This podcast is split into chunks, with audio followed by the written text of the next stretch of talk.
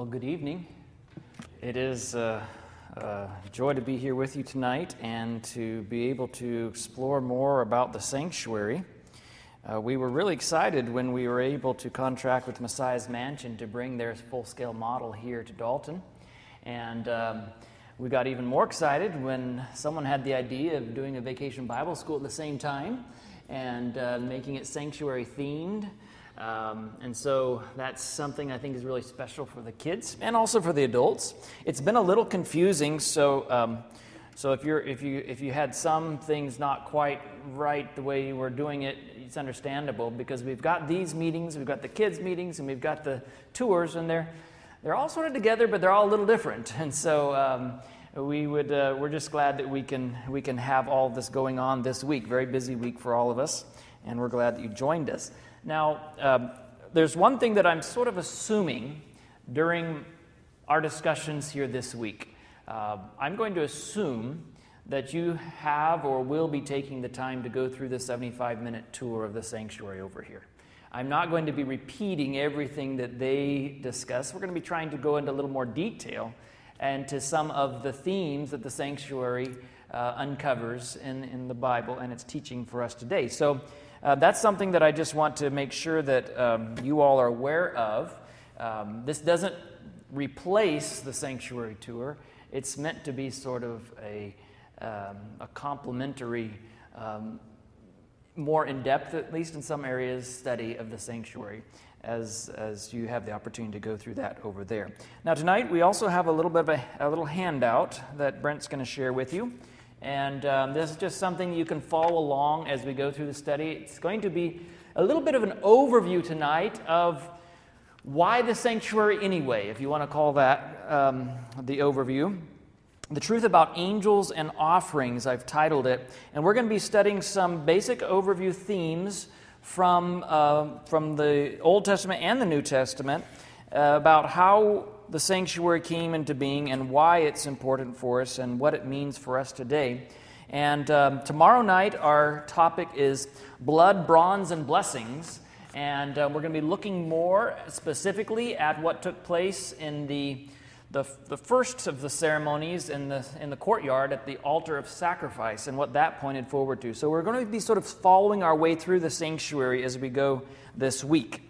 Um, but tonight, I'm, I'm just glad that we can begin, and um, we can begin with, with uh, an overview, you might say, of, of the sanctuary. So, as we're going along, if, if you realize that I've moved too quickly and you missed some of the things you were trying to fill out, please just raise your hand. This isn't a, there's not so many of us here that we can't make this interactive, right?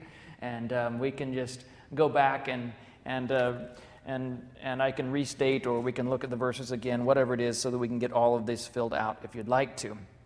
Let's start with Exodus chapter 25 and verse 8. And I hope you brought your Bibles today because we're going to be spending a lot of time in the Bible. This is, this is a Bible topic. Um, I'm, not, I'm not an orator tonight. I'm studying the Bible with you. We're studying it together. And so, if you have your Bibles, go ahead and turn with me to Exodus chapter 25. And this is sort of the classic verse that Moses up in the mount hears from God. He says in verse 8, Let them make me a sanctuary that I may dwell among them. And um, this is one of my favorite verses because of what tells me about God. It tells me that there's a God in heaven who wants to be close to his people, and that just thrills my soul. In fact, um, this is one of the things this last weekend that I preached about um, from Exodus 25 and verse 8. God wants to be near to his people. And that's just an amazing truth. But as we continue on, we notice that there were certain instructions, very specific instructions given regarding God's dwelling among his people. And he starts off, very interestingly, you might think he would start off with describing the, the courtyard you know, and the sort of like we would think of building a house. When we build a house, we start with the foundation, and then we, you know, we do the framing and we do the exterior walls, and we get this roof on, the windows and doors, and then we call it dried in, then, right? And then we start doing the, the details. We don't start with the furniture. But when God gives instructions to Moses to build the sanctuary, he starts with the furniture, not just any furniture. He starts with what we would consider the last piece of furniture all the way into the very deepest recesses of the sanctuary was the most holy place with the Ark of the Covenant. And that's what Moses first has described to him. Very interesting here when we read in Exodus 25, we continue on verse 9, verse 9. According to all that I show you after the pattern of the tabernacle and the pattern of all the instruments thereof, even so shall you make it. Now this has to remind us of a New Testament passage in Hebrews chapter 8. So we're going to stop right now in Genesis or Exodus chapter 25. Keep your finger there and flip over to near the end of the Bible, near the end of the New Testament, the book of Hebrews and we're going to look at Hebrews chapter 8 and notice how Paul, or who I believe wrote the book of Hebrews, describes what um, happened in this with this building of the earthly sanctuary. Hebrews chapter 8 and verse 1. Okay, can we flip over there? Hebrews 8 and verse 1 it says, Now of the things which we have spoken, this is the sum. We have such an high priest who is set on the right hand of the throne of the majesty in the heavens a minister of the sanctuary. Now, when Paul would write that to, who was he writing this book to after all? That's how we get the name of the book, because it was written, the letter to his own people. He was written to the Jewish nation, trying to explain to them how Christ was the fulfillment of all those ceremonies and, and uh, symbols and patterns that they had in the sanctuary. A minister of the sanctuary. So when he said the sanctuary, they knew what he was talking about, and of the true tabernacle. He makes this, this, uh, this uh, distinguishing word there, the true tabernacle, which the Lord pitched and not man. So he's saying there's a sanctuary it's not the one that Moses built. It's certainly not the one that Messiah's mansion built. This is one built by divine hands, and it's not on earth, it's in heaven. And he goes on and he, he says in verse 5 who serve under the example and shadow of heavenly things, as Moses was admonished of God when he was about to make the tabernacle. And then he quotes Exodus 25 and verse 9. For see, says he, that you make all things according to the pattern shown you in the mount. And so, if we look back in Revelation, I'm sorry, Exodus chapter 25, we continue on this story here. We, we understand now from the New Testament's explanation that this sanctuary which Moses was to build was a, was a sanctuary to be patterned after a true sanctuary in heaven, right? We can see that. We can see that very clearly. And notice he says, You shall make, verse 10, they shall make an ark of shittim wood. Two cubits and a half shall be the length thereof, and a cubit and a half the breadth thereof, and a cubit and a half the height thereof. It's amazing to me to see how God began his description of the building of the sanctuary. He begins it by explaining how he's to make it the Ark of the Covenant. And the Ark of the Covenant, um, we'll be studying that more towards the end of the week, but just if, if you're not aware of it, the Ark of the Covenant in the most holy place of the earthly sanctuary was where the Shekinah glory of God dwelt. The very presence of God was over the Ark of the Covenant. And it's as if God says, Let them make me a sanctuary that I may dwell among them. And he begins by telling Moses how to build the very place where he's going to dwell. Isn't that neat? He begins from the inside out. And it's such a wonderful illustration of us, you know, because in a sense, we're to be sanctuaries. God doesn't begin by reforming us from the outside in, He begins by building us from the inside out. Isn't that, isn't that true? He changes our heart, and the rest flows out of a changed heart. We could change our outside, we could change our externals, but that doesn't change what's inside unless God makes that miraculous change first in us. And so there's so many fascinating things we could, we could just ponder as we look at these instructions God is giving to Moses. But notice with me, it continues on, and we're not going to read this all, but we'll read verse 8. I'm sorry, verse 18. And you shall make there uh, two cherubims of gold. Of beaten work you shall make them, in the two ends of the mercy seat and make one cherub on the one end and the other cherub on the other end. Even of the mercy seat, you should make the cherubims on the two ends thereof. So over the over these, this box, which God described the de- in detail, was to be built by Moses, the Ark of the Covenant. There was to be a mercy seat, and on either side of this mercy seat were these two angels or cherubs, as the Bible calls them. And if we continue on, it, it, he gives very specific instructions about how to build these cherubs, or cherubim is plural. And the cherubims shall stretch forth their wings, wings on high, covering the mercy seat with their wings. And their faces shall look one to another. Toward the mercy seat shall be the shall the faces of the cherubims be. And you shall put the mercy seat above upon the ark, and in the ark you shall put the testimony that I shall give you. And there I will meet with you, and commune with you from above the mercy seat from between the two cherubims which are upon the ark of the testimony, in all things which I give you in commandment unto the children of Israel. So here, God's giving very specific instructions. Inside the ark was to be the, the testimony or the commandments that he was going to give him. And we know, we, we can read that later, how God gave him. Remember, written with the very finger of God on two tables of stone? The, the, the tables of his testimony, the, the commandments, and they were to be put in the ark. And you might think, well, that's a very a severe thing, you know, thou shalt, thou shalt. But above the commandments was the mercy seat, right? And that's where God dwelt. so here you see this picture of God not just being about law, but about being about mercy, justice as well as mercy, a complete mingling of these two, which um, we see fully demonstrated on the cross of Christ. But what I want us to focus on for just a moment here are these angels, these two cherubs or cherubim. Um, they're found several places in the sanctuary. We find them here, these two angels on either end of the ark. But if we look in the next chapter, Exodus chapter 26 and verse 1, we're going to find that angels are felt, found elsewhere in the sanctuary also. Exodus chapter 26 and verse 1, it says, Moreover, you shall make the tabernacle with ten curtains of fine twined linen and blue and purple of scar- and scarlet. With cherubims of cunning work, you shall make them. Now, if we look over here at the uh, Messiah's mansion, we can't see the, the bottom uh, curtains that were perhaps used, and there's lots of different artists' renderings of how they might have looked.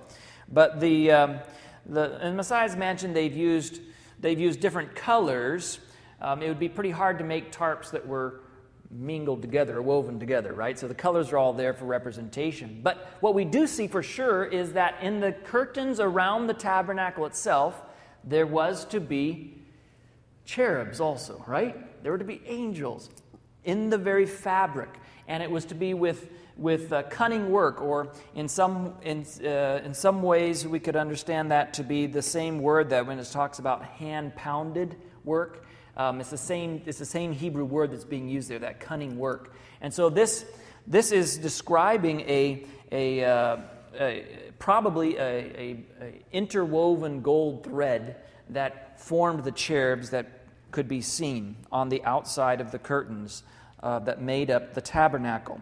If we look a little further in the same chapter, in Exodus chapter 30, uh, 26 and verse 31, notice with me another place that we find angels or cherubs cherubim. And thou shalt make a veil of purple, of blue and purple and scarlet, and fine twined linen of cunning work. The same word there, cunning work, cunning work. That's, that's used over and over. Um, with cherubims it shall be made.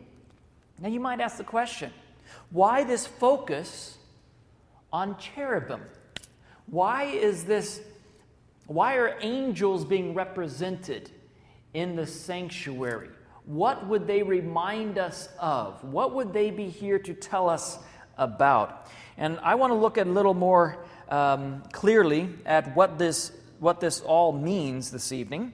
Um, we've looked at three places we see cherubim, at least these three places in the sanctuary. We see them on the Ark of the Covenant, right there next to the very throne of God or the very mercy seat of God on which he dwelt. We see them on the curtain of the tabernacle, and we see them on the veil which would have separated the holy place from the most holy place. So, very prominently featured in the tabernacle is uh, the cherubim that we, we've studied about. So, what do we make of all these angels in the sanctuary? Um, surely there's something that we are to learn from these symbols. And um, there are two words that are used for angels in the Old Testament in the Hebrew. One is cherub. We usually say cherub. I think that's is that the way you usually say that word when you read it in the in the Bible, cherub? Um, that's the way I grew up uh, saying it. In actuality, if you were to learn Hebrew, um, they would they would teach you differently that cherub is actually cherub. It's, it's, a, it's more of a hard K, um, maybe a little bit of a mix between a K and a CH because it's got that in it, you know. But um, that's how you would say cherub in the, in the, uh, in the Hebrew. And um, in, in actuality, what happened here is that when the translators came across this word for some reason, and I believe God must have guided them in this decision, the, word, the words cherub and seraph were not translated, but transliterated. And that means instead of saying, well, cherub in Hebrew means angel, so we'll just say angel, they said, in, instead, they said, we will try to Romanize the word.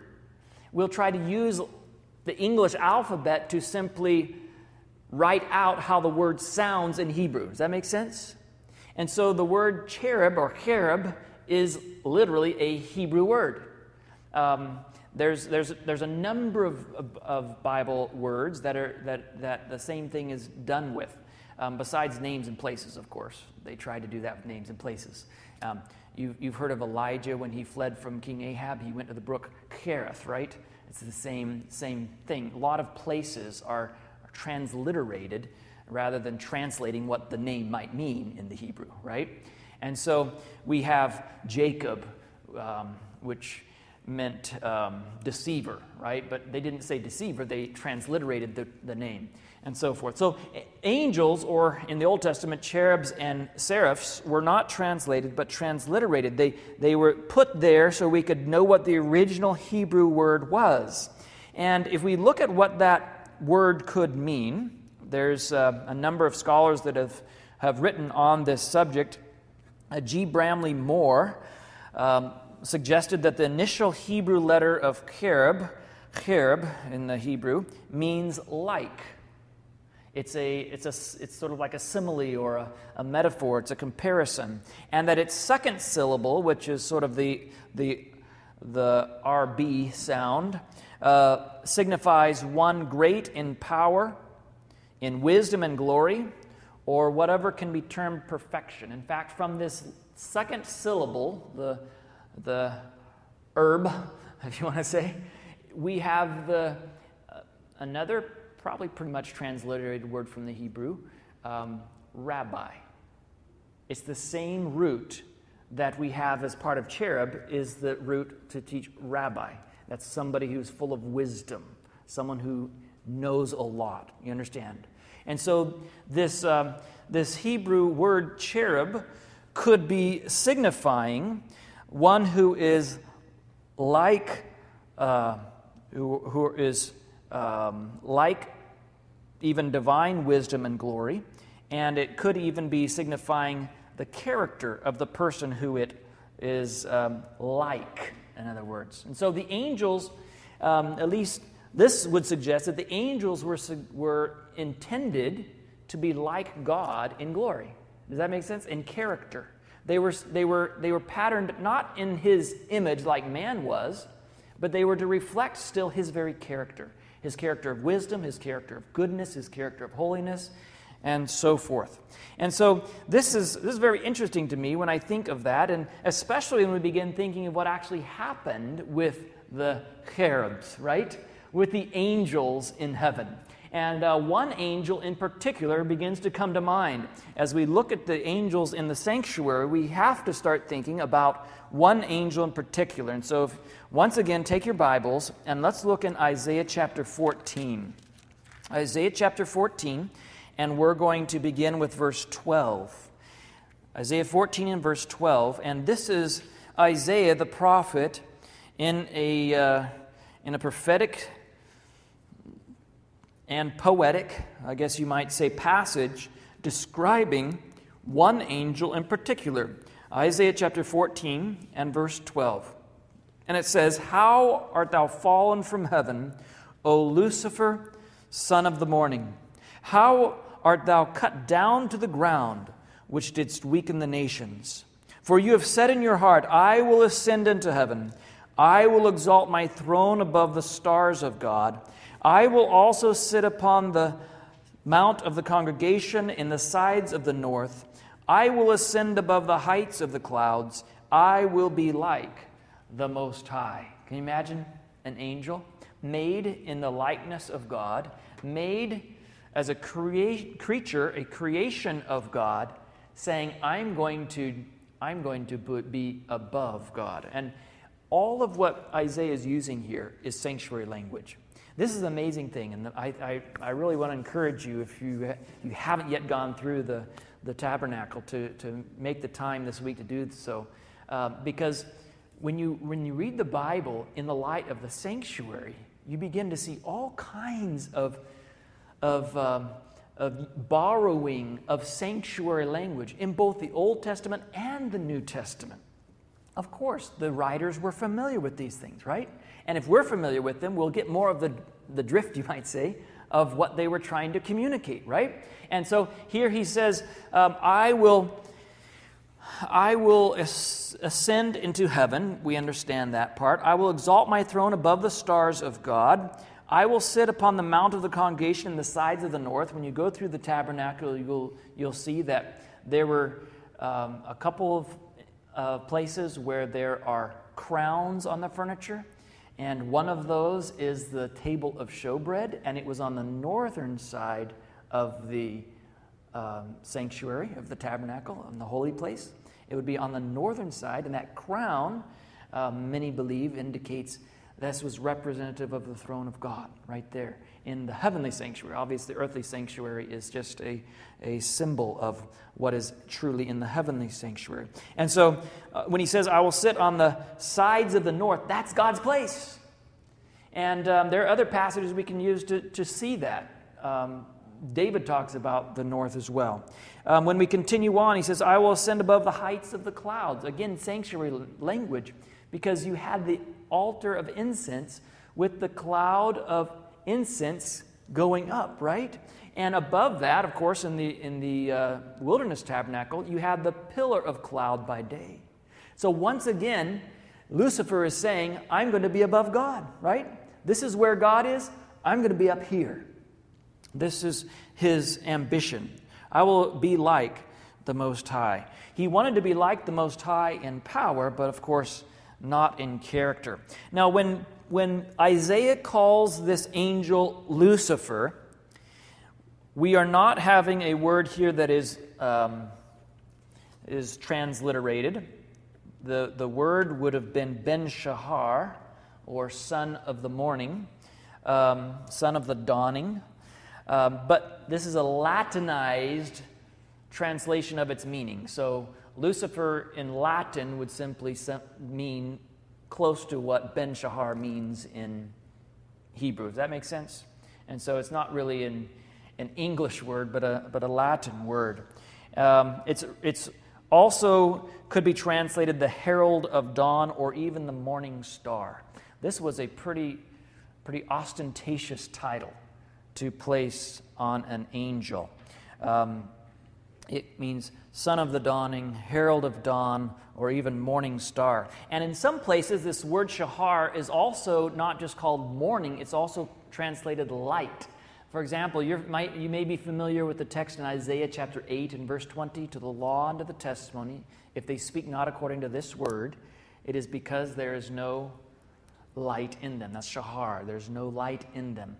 And so this, this word Ben Shahar, the son of light, the son of the morning, the son of the dawning, this is what Lucifer means. And it points to his privileged role in the heavenly order of things. It, uh, it could be translated a number of ways here. Of course, Isaiah himself translates it for us when he says, O Lucifer, thou son of the morning. Um, ben Shahar, son of the morning.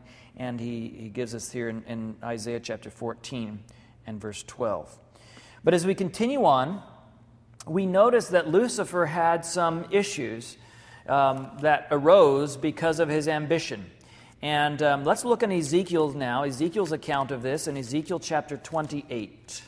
Ezekiel chapter 28, and we're going to be looking at several passages wherein we can see that the Bible is using symbols or um, different names to speak of Lucifer, this same angel who attempted to take the place of God. Ezekiel chapter 28, and we'll notice beginning with verse 11.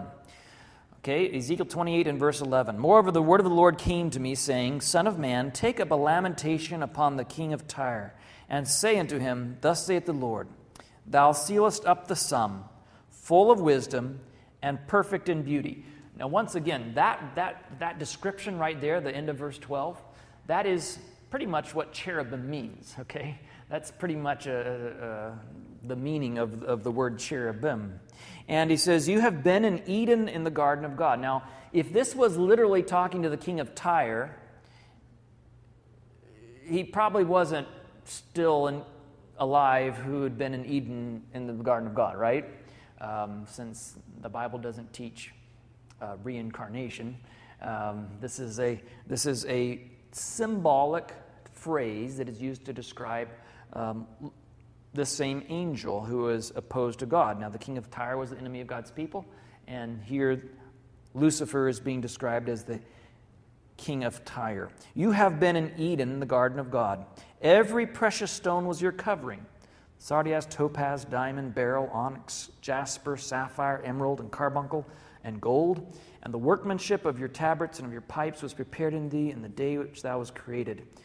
Verse 14 Thou art the anointed cherub that covereth. Now, once again, we remember back in Exodus chapter 25, right? God's presence was to dwell on the mercy seat of the Ark of the Covenant, and on either side were cherubs covering the ark with their wings. And here, Ezekiel describes this being as having been in that position. Thou art the anointed cherub that covereth, and I have set thee so. Thou wast set upon the holy mountain of God. Thou hast walked up and down in the midst of the stones of fire. Thou wast perfect in thy ways from the day that thou wast created, till iniquity was found in thee. And um, he goes on in verse 17 Your heart was lifted up because of your beauty. You've corrupted your wisdom by reason of your brightness. I will cast you to the ground. I will lay you before kings that they may behold you. And so here you have, here you have once again a description of the same being, Lucifer, a cherubim or a cherub. The I am on the end of Hebrew makes it plural. Um, there's no such thing as cherubims. um, at least that wouldn't be proper. Um, English, Hebrew, whatever you want to call it. Um, so, the, Lucifer was one of those cherubs that was around or next to the throne of God, and he was, at some point, he was corrupted. Now, this is one of those things which we don't fully understand, can't fully explain how a perfect being can become a sinful being. There are two great mysteries that are spoken of in the Bible, and one is the mystery of iniquity. How sin could arise in a perfect world with a perfect God with perfect creation. But thankfully, that's not the only mystery, because there's also a mystery of godliness. There's the mystery that God would become incarnate and live and die on this earth for us, and then choose to dwell in our hearts by faith and create in us a new life.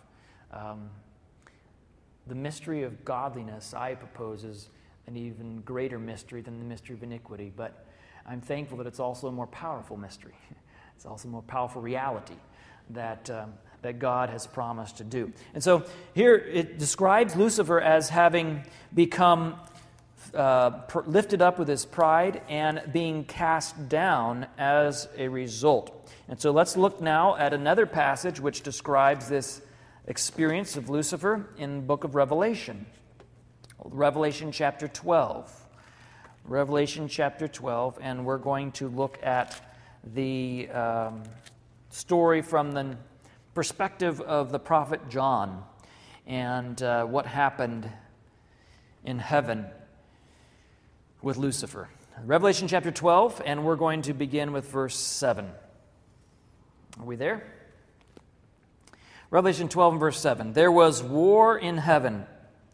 Michael and his angels fought against the dragon, and the dragon fought and his angels, and prevailed not, neither was their place found any more in heaven. And that great dragon was cast out, that old serpent called the devil and Satan, which deceives the whole world. He was cast out into the earth, and his angels were cast out with him. Now we see hap- several things happening here. We see a couple of other titles for this being as well. We see that he's called the dragon, we see that he is called the serpent we see that he's called the devil and he's called Satan. Um, a lot of names this fellow has, right? Uh, besides his original name, son of the morning, Ben Shahar, um, Lucifer. And so this, this devil, he, he, he goes about doing a, uh, uh, I guess you would call it an insurrection against the throne of God, the government of God. You know, in, our new, in the news the last week or so, there's been this fellow, Edward, um, what's his name? the uh, contractor that leaked a whole bunch of information to the British paper um, and uh, has now identified himself as the source of the leak. And imagine someone with security clearance in the kingdom of heaven right next to the throne of God. You, under, you understand the position that Lucifer was in? Lucifer was in the most privileged position that an angel could be in. And he had, no doubt, the respect of many of the rest of the angels, right? He had the, the uh, he had the, he, he had, he was basically their leader. He had their respect. And so his influence would be significant. And as iniquity is found in him, and as he began to want the place of God, he began to influence others to follow him.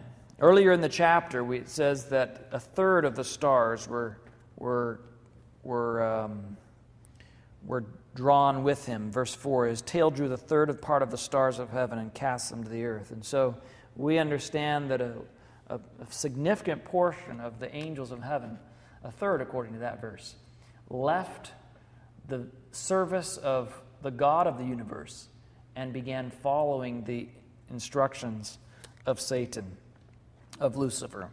And he began this rebellion, this revolt against God. Now you can imagine what that must have done to the heart of God. God has created Lucifer as a being of light, wisdom, glory. He epitomized what a cherub was, a cherub.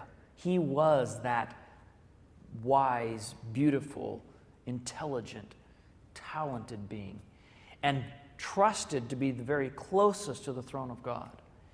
And a revolt is begun that would not only separate Lucifer from that close inner circle, but would take with him a third of the other angels as well. What a, what a devastating event that must have been in the family of heaven.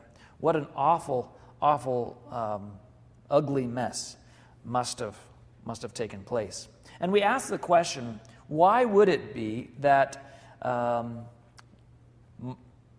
Michael and Lucifer would have this war? Why would he be cast out? And for that, I'd like for you to just turn in your Bibles to a few, few little books back from Revelation, 2 Peter chapter 2. 2 Peter chapter 2 makes it clear why the angels were cast out of heaven, Lucifer and his cohorts. 2 Peter chapter 2 and verse 4. 2 Peter chapter 2 and verse 4. And we're just going to read the first part of the verse here. For it says, For if God spared not the angels that what? Sinned, but cast them down to hell or to the abyss. God spared not the angels that sinned. And so the reason that Satan and his followers were cast out of heaven was very simple because they sinned. And sin, the Bible defines elsewhere in 1 John chapter 3 and verse 4, sin is the transgression of the what? Law. Now this is very very simple for us to understand. God likes to keep things simple, right? He likes to keep them easy for us to understand. And the, the sin is simply the transgression of the law. It's a violation of God's character, it's a violation of God's commandments, it's a violation of the principles of, on which the government of God is built, right? And Lucifer is attacking the very principles upon which the government of God are based, the law of God. And um, so sin is, is welling up in Lucifer's heart. He's not just content to be a sinner himself, but he's going to have, you know, others to go with him. Misery loves company. Have you ever noticed that?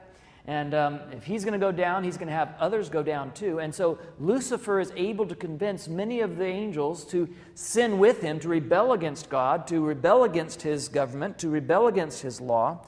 And we know that, I mean, we ask ourselves the question there was no Ten Commandments at this time, right? There was no Ark of the Testimony built yet with the law of God written on tables of stones and put in it. No. But there was a law, right? because God is the same yesterday, today, and forever. In fact, uh, in Romans chapter 4 and verse 15, Paul tells us that where there's no law, there's no transgression. If, if there had been no, no law, no basis for the government of God, Lucifer, Lucifer couldn't have violated it, right? It had to have been there even in the very beginning. He, it was there as a foundation of God's government. And this is something very, very many Christians misunderstand because they tend to think of, or we tend to think of law as being restrictive, when in actuality, law is freeing. Um, I never understood this completely until I spent some time traveling in third world countries where there wasn't as much law abiding, you might say. I guess there were laws there, but they weren't really they weren't implanted in people's hearts. They were just you know externally enforced and and um, everything has to be locked. I remember one place I stayed where I went through seven or eight locked gates to get to my room, you know? Um, and you start to realize that, you know, a law abiding society is a free society, isn't it? Um, when I grew up, I grew up in a small town in the country in the South, and uh, my parents never took their keys out of their car. Um, still today, if you go to their house or to their work, the keys will be, if not in the ignition, they'll be right there somewhere around, very visible. Um, and everybody in town did that because there was law, right? And people kept the law, and you didn't think about it. It's freeing. There's liberty when there's a when there's rules of order, right? And God's government was not a government of chaos. It was not a government of no rule. God's principles have been have always been there. They've always been the same. And God created his beings with these understandings. And it wasn't until Lucifer started saying, you know what? this is restrictive that the other beings started saying, yeah, maybe there's a problem with that. You know, I never thought about that. They just like to do, they just, they just, they just did what God wanted them to do, and that was wonderful. Right? And um, Lucifer is the one that started saying, you know, why does God make us do these things? Why is God this way? Why is God that way? We could improve things in heaven. And I don't know all the techniques he used or lies he used, but whatever he said, he was able to deceive an awful lot of people. And this makes me pause for a moment. Because I have to say, you know, if Lucifer was able to deceive a third of the angels in heaven who were cherubim as well, right? They were full of wisdom and intelligence and smart beings that God created in a perfect world who knew God if Lucifer could deceive them, I think I ought to be a little worried about him deceiving me, don't you think? I think I ought to be saying, Lord, open my eyes and help me to understand your will. Praise God, He's promised to free us from the deceptions of the devil. Amen? Um, I'm not saying I should live in fear of the devil. No, I'm not saying that at all. All I'm saying is he's a pretty smart guy. And he's, since then, he's had another few thousand years, 6,000 years or so, of practice deceiving not only angels, but deceiving mankind. And so, this Lucifer guy is somebody that we should um, respect. And it's a good reason for us to want Jesus to be a part of our lives. Because as the uh, New Testament would tell us, greater is he that is in you than he that is in the world. That's true if we're followers of Jesus. Amen? So, so Lucifer has violated the principles of God's government. He is expelled from heaven. And where does he go? Um, notice with me in Revelation chapter 12. Revelation chapter 12, we're not too far away from there yet, I don't think. Um, remember, we saw in verse 9 that great dragon was cast out, the old serpent called the devil and Satan, which deceives the whole world. He was cast out into the earth, his angels were cast out with him. Notice with me verse, verse 12. Therefore, uh, rejoice, uh, ye heavens, and ye that dwell in them. Good news for, for, for heaven. But Woe to the inhabitants of the earth and of the sea, for the devil has come down to you having great wrath, because he knows that he has but a short time, or because he knows that his time is short, the English Standard Version says. And so this is where the devil has now landed, is planet Earth. Now some might ask, that's not fair, is it? Why would God allow the devil to come to planet Earth? And um, we won't take time to explore all of that. Um, but one thing that we do know the devil was not allowed to have his way on planet Earth without the permission or the cooperation of those who had been given dominion over planet Earth. And who was that? That was mankind, wasn't it? Those were our first parents. Um, Lucifer would not be able to wreak havoc on earth, um, this earth, that God had created in the beginning and called very good without our first parents, the caretakers of planet Earth, giving him pr- protection or, or, permission. And one of the, the, the big questions that then comes into our minds, and I've talked to people through the years, many people who have asked this question why would God allow, why would God allow a perfect world to even have the choice of sin? I mean, the mystery of iniquity is bad enough, but why bring it to planet Earth? And it all, again, goes back to the character of God, the government of God, the law of God.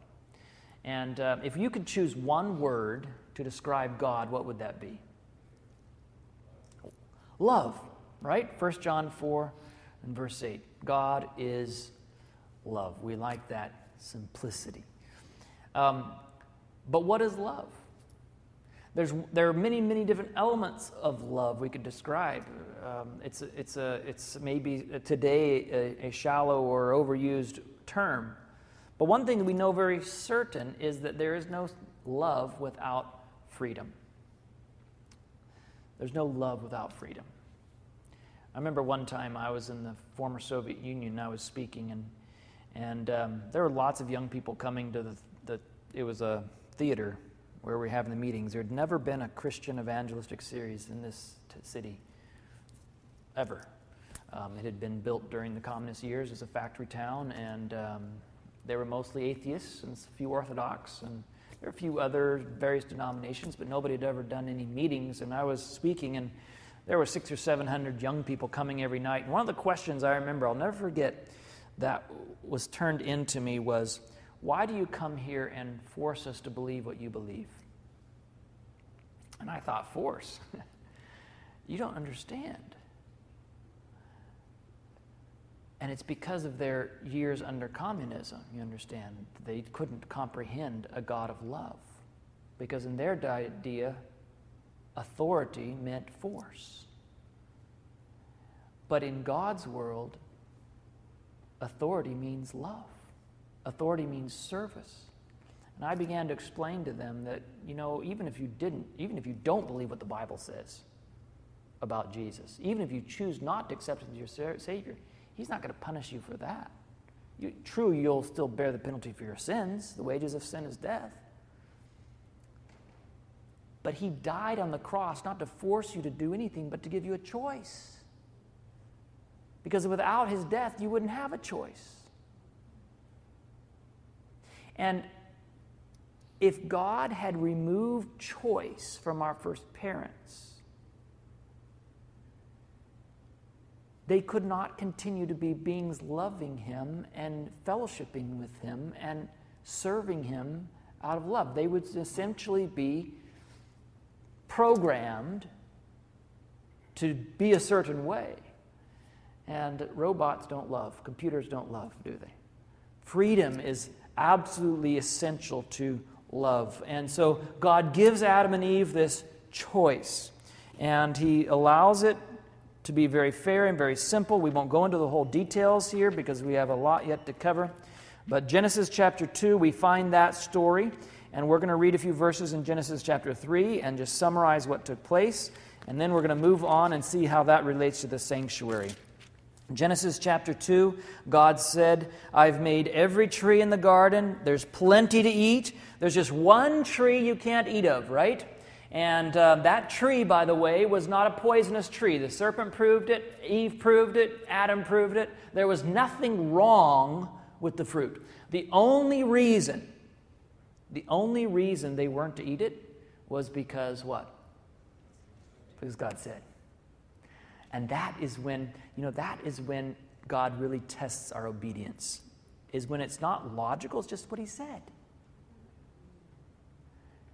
If we obey when it makes sense to us, have you ever seen kids, maybe little children, in the store? Or maybe in your home, other homes, whatever? Um, kids have this propensity of saying, Why? Right? Why? Um, can you pick up whatever it is? Why? And often that why is a delay tactic, right? It's a, it's a little bit of a form of, of uh, well, delay at least, if not disobedience, right?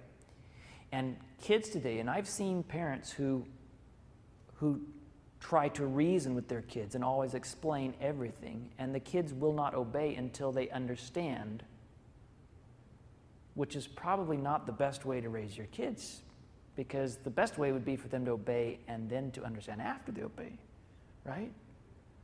That's, that's the way actually we obey God too.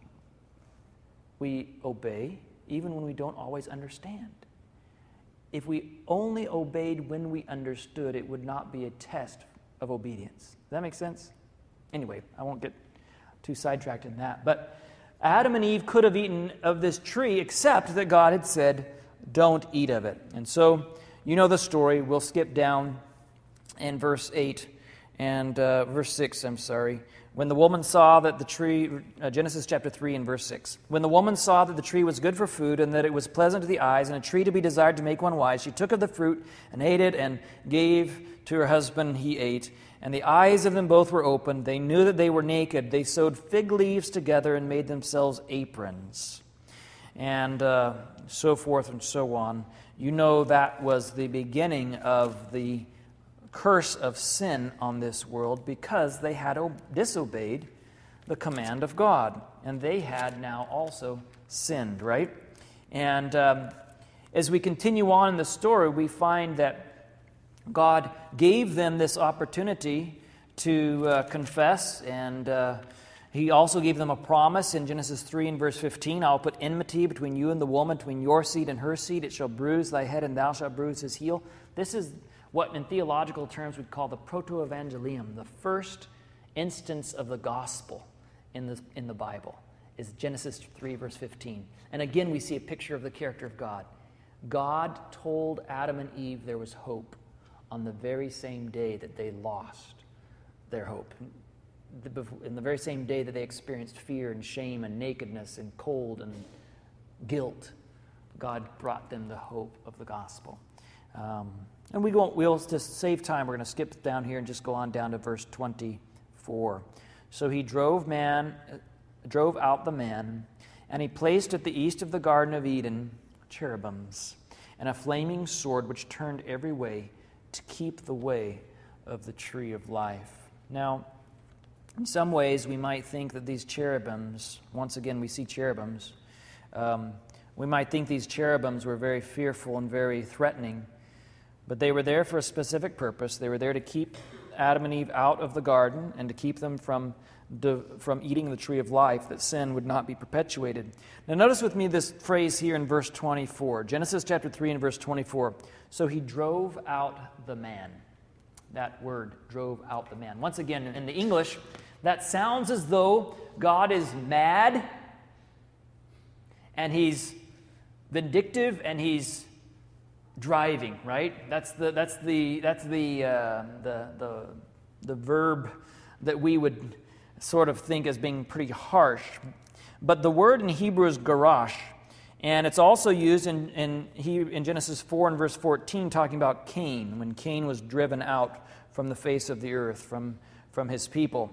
But it's also used in Genesis 21 um, to talk of the divorce between Hagar and Abraham, if you want to call that a divorce. Remember, Sarah hadn't had any children, and so she suggested that Abraham could fulfill the promises of God by having a son through her servant Hagar.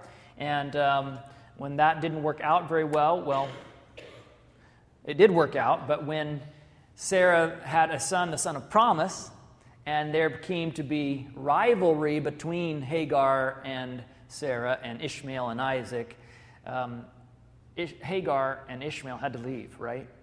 And that, that divorce or that driving out was the um, result of that, um, that attempt by Abraham to fulfill the promises of God.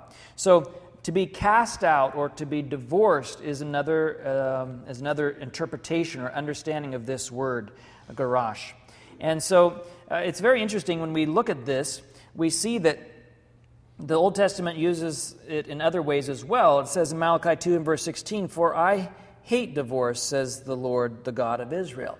And some people might think, well, that's talking about talking about infidelity and uh, you know uh, the the divorce among modern society today, and that wouldn't be a wrong thing. I don't think. I think God establishes families and He wants them to stay together. But this is something much more intimate Malachi is communicating. Malachi is communicating something that God has gone through himself. In essence, what took place when man sinned and man had to be driven out from the Garden of Eden, in essence, a divorce took place between God and man. God made man in the beginning in his own image, after his own likeness, for his own pleasure, Revelation chapter 4 tells us. He enjoyed communion and communication. There was relationship, right? God made us in his image with the capacity for relationship, and God wanted that close relationship with mankind. And when man sinned, a divorce took place, and that's a very painful separation. And God has been through it himself. God is not saying, I hate it because I'm vindictive. And he's saying, it's painful to me too. And the whole plan of redemption is about reuniting God with his people. In fact, this is called this process is sometimes referred to in the New Testament as marriage. The church is called the bride, right? And Jesus is the husbandman. And the ultimate the ultimate outcome of the gospel is the reunification of what was divorced at the fall of man at the Garden of Eden. Does this make sense? And the sanctuary helps us to understand this whole process. So, from the fall of man all the way down to the final restoration of all things, we're going to see this as God's plan and God's intentions. Now, in Genesis chapter 3 and verse 15, we read that passage about the promise of the Messiah. But I want us to notice what else took place in Genesis chapter 3 and um, verse 21. Unto Adam also and to his wife did the Lord God make coats of skins and clothed them. And the question comes where did God get skins from to make clothing? Of course, they had tried to make them from fig leaves, right? Any of you ever worn any of those designer fig leaves, fig leaf clothes? Um, I can only imagine they were not very comfortable. They probably added to the guilt and shame that they had trying to sit in fig leaf garments behind trees hiding from God in the Garden of Eden. Um, God creates for them garments of skins to replace their fig leaves. What had to happen in order for him to get skins? Something had to die, right? The very first sacrifice, as it appears, took place, perhaps even that very same day that sin entered humanity. And you can just imagine, I can just imagine the horror of Adam and Eve having to take the life or see the lives taken of innocent animals who didn't do anything. But in order for them to have clothes to wear, that's what had to happen, right? And the whole thing was taught them as a type or a symbol of an innocent sacrifice that was to come in the future. And Adam and Eve were instructed there. We don't have it all here in Genesis chapter 3. There was a lot said between God and Adam and Eve, evidently, that wasn't recorded here. How do I know that? Because in Genesis chapter 4, we're going to look at it in just a second, Cain and Abel came to offer. And they obviously knew what they were supposed to do, what they weren't supposed to do. And it wasn't, it's not written out for us here in Genesis 3. Understand what I'm saying? So they were told a lot that we don't have here in Genesis 3. God explained to them the death of this lamb symbolizes the death of someone who come not be, and die not because of his own mistakes, but because of your mistake. And what a sobering and sorrowful thought that must have been. But it's just like us today. Before we move on from the, from the skins, the garments, we try to make our own garments, our own righteousnesses by our own human works, right? And they basically amount to fig leaves. Well, Isaiah says they amount to dirty rags. God says, I'll give you my garments. And again, this is language that spans from the book of Genesis here in chapter 3 and 4 all the way down to the book of Revelation. I'll give you my garments, which is my righteousness. In order for that to happen, I'm going to have to die, the innocent sacrifice. And his, his garments are adequate. Amen? Ours aren't, his are. So we continue on here, and we see that in the very beginning, the first sacrifices apparently would have been made right there in Genesis chapter 3, perhaps the very first, same day that sin entered the planet. And they likely took place right at the gate of the garden. I want you to see this. Genesis chapter 4 now, and we're going to see verse, verse beginning with verse 1. And Adam knew Eve his wife, and she conceived and bare Cain, and said, and, and she said, I have gotten a man from the Lord. Now, this I'm reading from the King James Version here. If, if you were to literally translate the Hebrew here, when she says, I have gotten a man from the Lord, it would be more like, I have gotten a man, comma, the Lord. Eve actually hoped that the Messiah that was to come, the promise in Genesis 3:15, she hoped that her firstborn was going to be that this sin thing could be taken care of and get over with.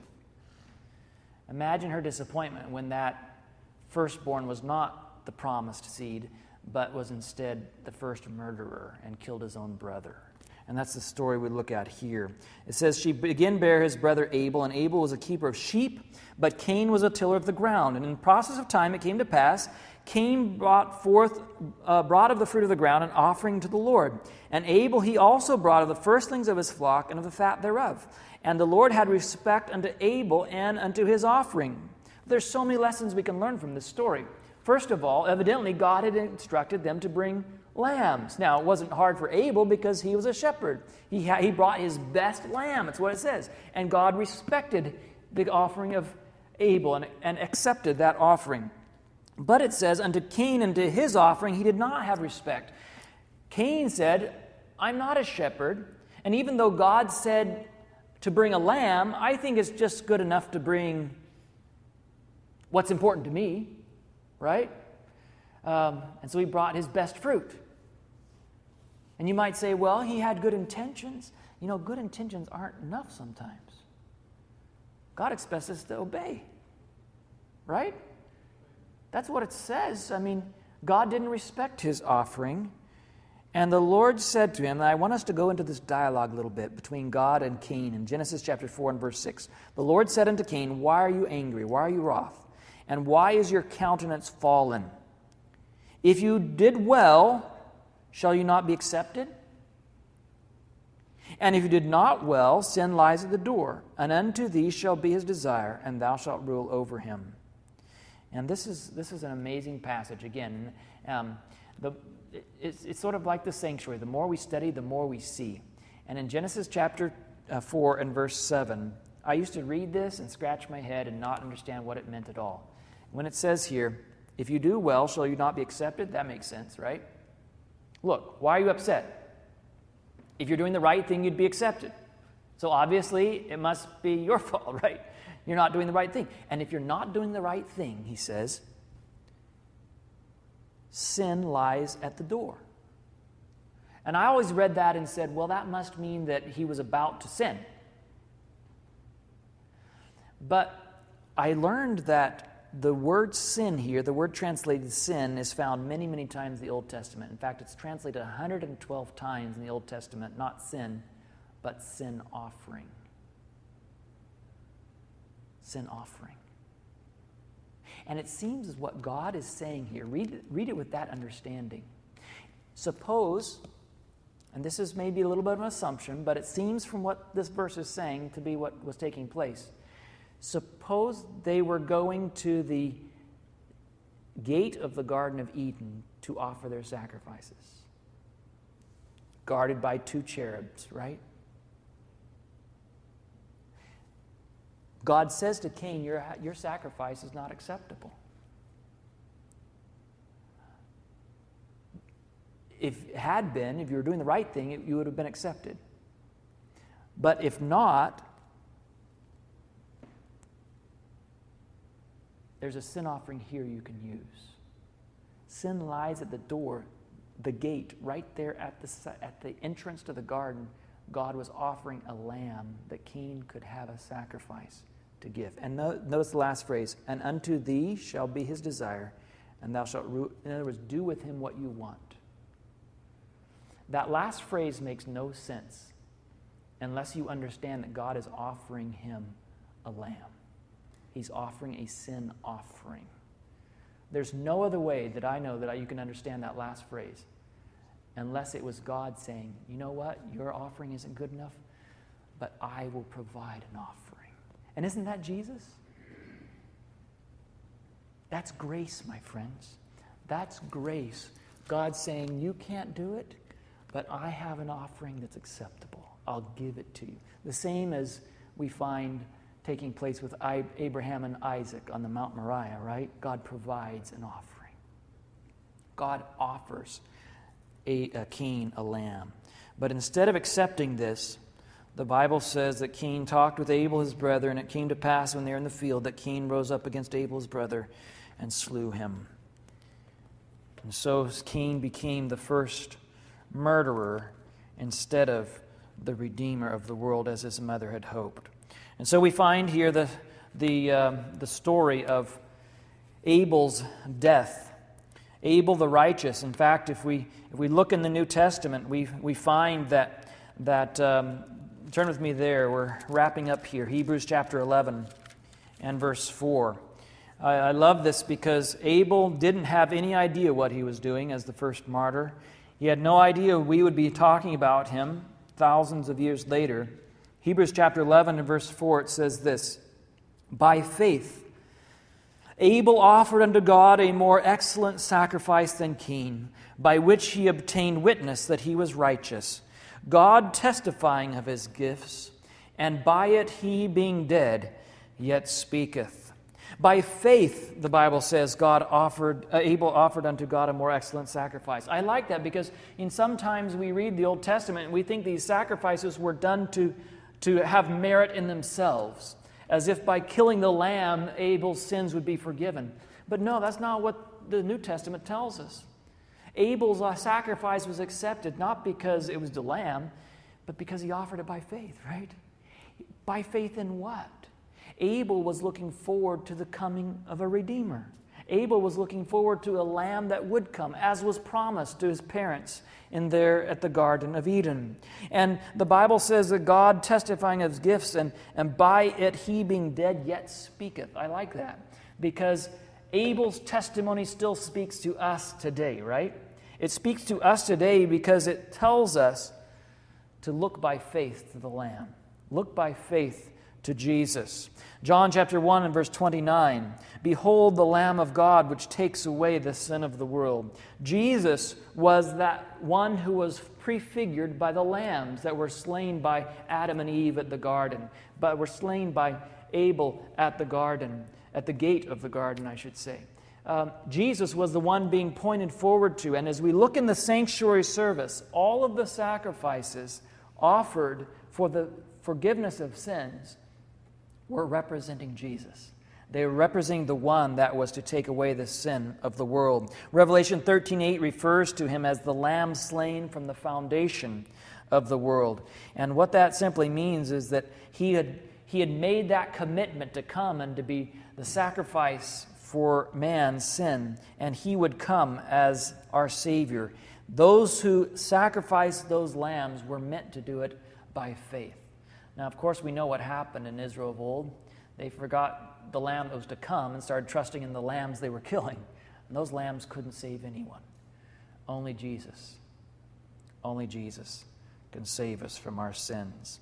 Jesus is the lamb slain from the foundation of the world. And so the sanctuary services, like the sacrifices instituted in Eden, pointed forward to the great plan of salvation by which God purposes to restore mankind into oneness with Himself. They point forward to Jesus, to His sacrifice, to His ministry, and to His reunion with His people. The sanctuary is all about undoing the damage done with the fall of Lucifer and the fall of Adam and Eve. The sanctuary illustrates how God will deal with the sin that has caused this chasm between mankind and Himself and will bring about a final marriage once again at the end of all things when God restores everything unto himself. I'd like for you to turn with me in the last book of the Bible, the book of Revelation, and let's just look at a couple of sanctuary language instances we find in the last part of the book of Revelation. The last couple chapters, Revelation chapter 21.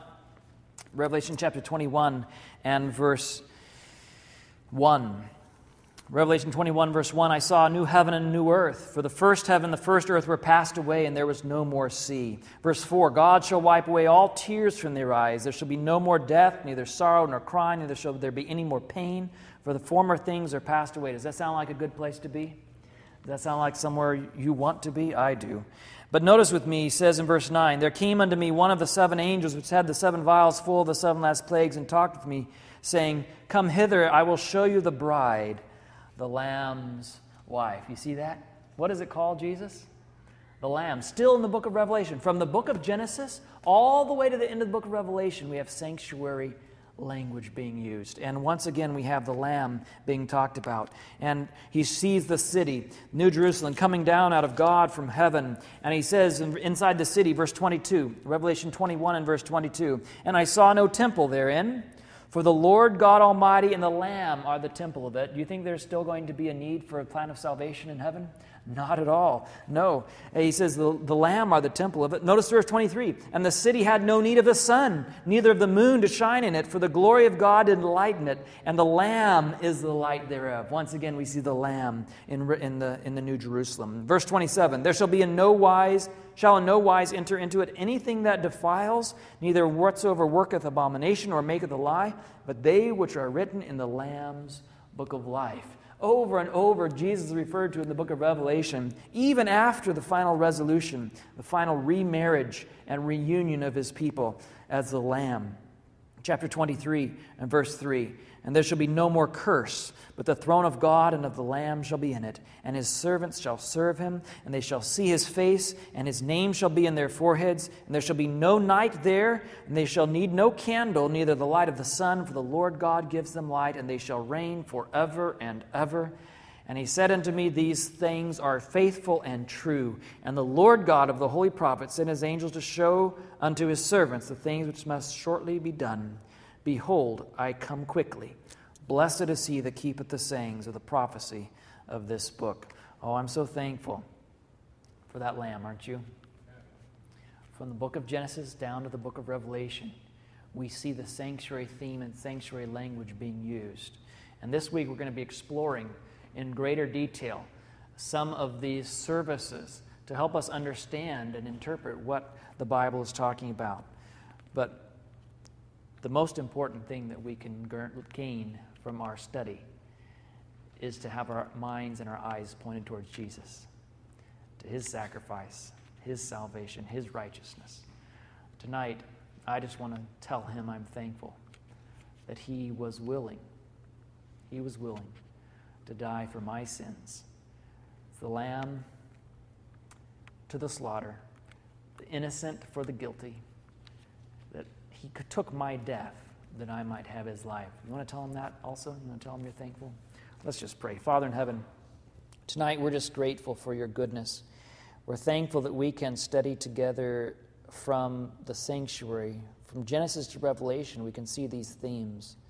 And as this week we're discovering and exploring in greater detail, I just want to pray that your Spirit would guide us and teach us, that we might learn and grow to love Jesus more, to appreciate more what He's done for us and what He's even now doing for us and what He will do for us as we explore the themes of the sanctuary. We ask this in Jesus' name.